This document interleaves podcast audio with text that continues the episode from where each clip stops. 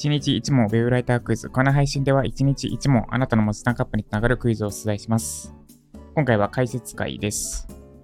で、第13問目です。早くも13問目ですね。チャット GPT のラブレターを添削せよです。チャット GPT のラブレターを添削せよ。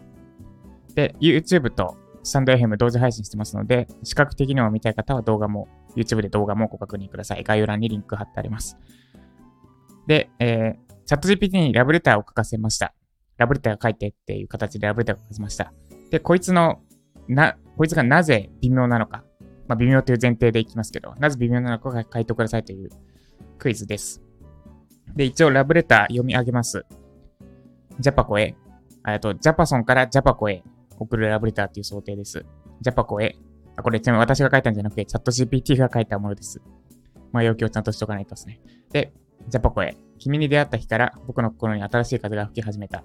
君の笑顔が君の言葉がまるで僕の内側に響くメロディーみたいだ。君がいると僕の心をついて一日が光で満ちているような気がする。君といる時間はいつも特別で、その一瞬一瞬が僕の宝物になっている。君がくれる喜びや安らぎには言葉では表せないこと、感謝しているよ。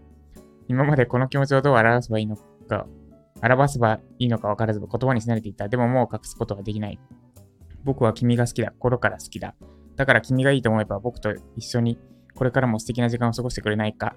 君との未来を僕は楽しみに、本当に楽しみにしている永遠に君を愛しているジャパよりです。なんで微妙なのかです。まあちょっとロマンチックすぎるとかあるんですけど、まあ根本的に、本質的になぜ微妙なのかです。じゃあコメントを読み上げます。まず、悦子さんからですね。抽象的に自分の気持ちやジャパコのことを語っているだけで、ジャパコさん本体に対しての気持ちが見えない。本体って言葉が出てきますね。そうっすね。えっと、ま、前、久保田さんのも触れた上で解説します。で、また未来についても具体的にどこがないため未来が見えない。あ、確かに未来についての記述なかったですね。ありがとうございます。で、久保田さん。汎用性が高く、相手が誰であっても通用する内容だから、本気で落としに行くなら、ジャパコさんにピンポイントで刺さる具体的なエピソード、二人ならではの未来を想像するような記述が欲しいところです。はい、ありがとうございます。で、私からの解説としては、えっ、ー、と、久保田さんのがドンズバで正解ですね。悦子さんの回答も、ドンズバじゃないけど、同じことを言ってるかなってとこです。で、回答としては、汎用性が高すぎる。つまり、ジャパコじゃなくてもいい。誰に対しても渡せるラブレターになってしまっているからです。で、まあ、このラブレターに関してはここまでにして、これがまさしくチャット GPT の弱点とも言えます。で、それは何かっていうと、汎用的な一般論しか言えないってことです。例えるなら、Google の検索結果の上位の記事とかですかね。あの、一般論しか言ってないようなのが上に来やすいのは、大衆の、大衆の意見を総まとめしちゃってるからです。まあ、それでも、尖ったやつで1位取りたい、取るのが気持ちいいっていうのが私の思ってるところなんですけど、まあ、Google の上位検査結果、まあ、現状のですね、現状の上位の検査結果、めっちゃ汎用的でつまらんないようになってる。なってのが、なってるのは、たくさんの人の行動データ集めて、なんだ、10人中9人が満足ような、いくような記事が上位に上がって、で、10人中3人がめっちゃ満足して、残り7人は微妙って記事は上位に上がらないから、だからつまらんような、つまらん記事ばっかりが上位に並びやすい。って状況。これちょっと話それてるんで、また別の機会でお話しますね、これについては。で、それと一緒で、チャット GPT も膨大なデータをもとに、多分これが最適であろうって回答を言うので、結局、汎用的な一般論しか言えません。普通にラブレター書いてとか、あと、なんだ、何々について教えてとか言うと、汎用的な一般論しか教えてくれない。で、じゃあ、どうすればいいのかっていうのは、今回はそこまでは触れません。